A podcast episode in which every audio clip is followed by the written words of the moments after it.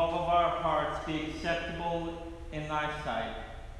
O Lord, our rock and our redeemer. Amen. Amen. Please be seated. What is your name?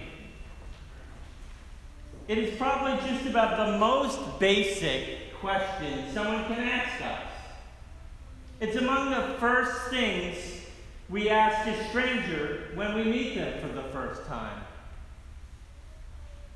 But when was the last time someone asked you the question, What does your name mean? Well, for most of us, that is a much more unusual question. In our culture, we typically choose names for our children based on the way they sound. You think it, it's a pretty name.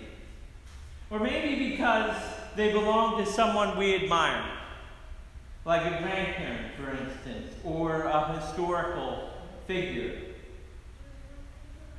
If we consider the meaning of a name at all, it is usually a pretty distant consideration. But in the Bible, and in the culture in which it was written, names are very significant, and the meanings of names are very significant. Names carry a meaning and they express identity. For example, Abraham means father of many, according to the promise God made to him. Isaac means laughter, after his mother Sarah, who laughed at the news that she would conceive. And the meaning of the name of the protagonist of the book of Ruth means friend or companion, expressing her fidelity and faithfulness to her mother in law, Naomi. And Naomi herself says, Do not call me Naomi, which means pleasant. Call me Mara, which means bitter, because the Almighty has dealt quite bitterly with me. In the New Testament, St. Matthew's name, my namesake, means gift of Yahweh or gift of God. And they have been given to, to him by Jesus when he was called as a disciple. Prior to his calling, he was named Levi. And St. Peter's name, of course, means rock. After Jesus, who said to him, Upon this rock will I build my church. Prior to that time, he was known as Simon.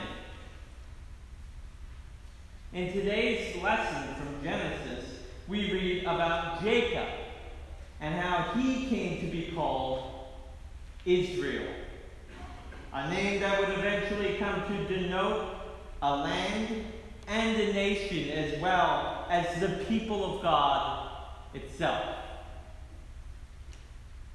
His former name, Jacob, you might recall, means supplanter or seizing the heel because he was born clutching the heel of his brother Esau. We're told that the two brothers were struggling together in the womb for dominance, each one seeking to be the firstborn. Kind of wrestling match. The story of Jacob's life from, from that moment on, from the moment of his birth forward, is one of struggle. He, he continued to struggle with his brother Esau after their birth.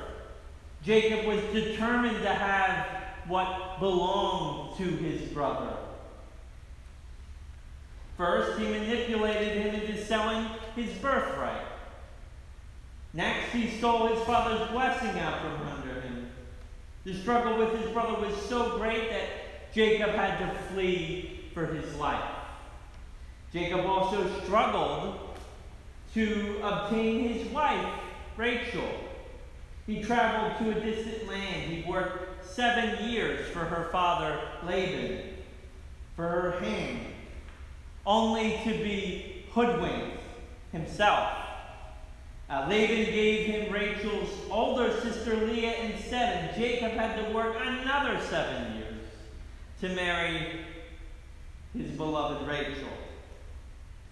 He is rightly called the one who seizes the heel. Because no matter what the obstacle, Jacob is tenacious. No matter how difficult the struggle, he will not give up. He will not let go until he has what he wants. He had struggled with his brother for his birthright, his father Isaac by way of subterfuge, his father in law Laban for his wife, and now, as our story begins, he is struggling for his life. It seems his trickery is finally catching up to him. His brother Esau is on the way to meet him with an army. He sends his wives and his servants and all he has away, and he's left alone in the dark. Now I imagine Jacob struggled mightily that night. Uh, internally, that is, he struggled within himself. What was he going to do now? Uh, how was he going to maneuver his way out of this one? Was this the end? Should he try to make a break for it? Uh, he, he couldn't leave everything behind, not after he struggled so much to get to where he was at. How could he leave his wives, especially, especially his beloved Rachel? Esau would surely catch up to him eventually. And I imagine that Jacob struggled mightily in prayer that night as well. I imagine that he prayed more furiously than he ever prayed before. God had once visited him many years before when he was alone and forsaken. He appeared to him in a dream. He promised to be with him. He showed him heaven's open door. He saw angels. But where was God now that everything was coming crashing down upon his head. Jacob did more than struggle within himself, internally, mentally, spiritually that night, however. No, more than that, more than that, he finds himself in an actual wrestling match with a mysterious stranger that appears out of nowhere. Have you ever been in a wrestling match? Even at play? Even a few minutes is absolutely exhausting. And yet these two struggle together all through the night until the break of day. Who was Jacob's mysterious opponent? Was he a man? Was he an angel? Jacob makes it clear who he believes to be the one he has struggled with. He says, I have seen God face to face. God puts an end to their battle when he touches Jacob's hip and sets it out of joint. He forces Jacob to confront his own frailty, his own limitations, his own brokenness. Until this time, Jacob had swaggered through life, relying on his own cunning and his own determination. But now he was humble. His swagger was changed to a limp. He was made to confront and confess who he had been. What is your name? God asked. Him. He answers that he is Jacob, the supplanter, the schemer, the deceiver, the one who grabs the heel. No more. Now he is Israel, for he is striven with God and humans and has prevailed. This is what it means to be Israel, to be God's chosen people, to be God's covenant partner. Struggle. Let's be honest, everything you ever learned that was really worthwhile was the outcome of struggle, wasn't it? The suffering, the doubt, the disappointment, the failure, it's all part of our spiritual journey. Sometimes people act as if questioning, perplexity, and suffering were some kind of indication that all is not right in our relationship with God, that, that He has abandoned us, but quite the opposite. To struggle is to see God face to face. Read up on the history of Israel and the Hebrew people sometime. It's not easy to be Israel. It hasn't been a walk in the park. It's not easy to be chosen by God. And now, should we expect any different as the people of the new covenant, as, as God's covenant partners? Jesus said, Take up your cross and follow me. He doesn't promise smooth sailing. We struggle to keep our identity and our integrity in a, in a corrupt world. We struggle to put God first before everything that competes for our attention. We struggle against anger, against gluttony, against lust, against pride, and all our wayward passions that lure us away from the love of God. We struggle against the devil and his lies, against discouragement, against cynicism. We struggle to trust God even when it feels like the world is falling apart all around us. Now, what if, in all the many struggles and trials we endure in this life, we saw the face of God?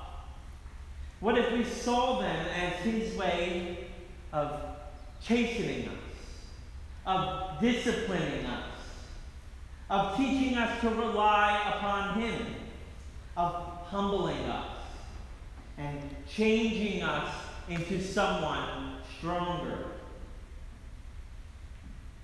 This life of faith is a constant struggle. But the one who receives the blessing is the one who perseveres in the struggle and refuses to give up. The blessing of God arrives at the moment that we come to the end of ourselves.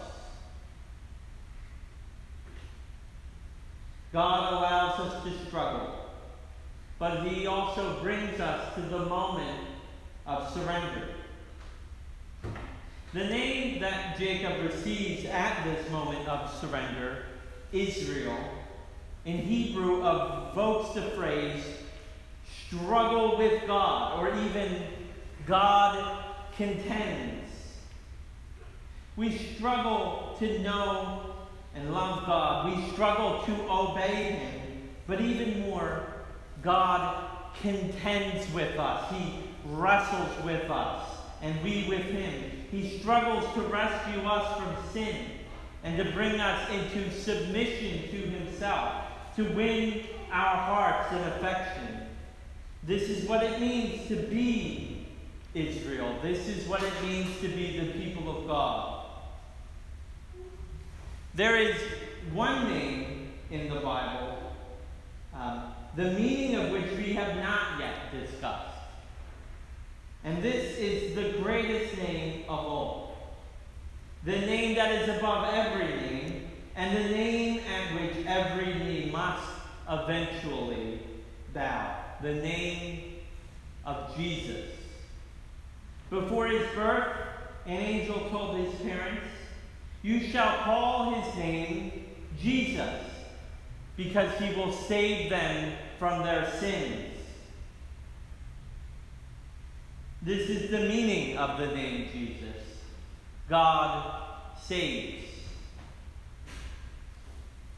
He is not only the one who we struggle to know, to love, and to obey, to submit to. He, Jesus, is also the one who struggles for us. He is the one who pleads with us Come unto me, all ye who are weary and heavy laden, and I will give you rest. He is the one whom Israel has resisted, has fought against, and prevailed. He is the one who was defeated at our hands and suffered death.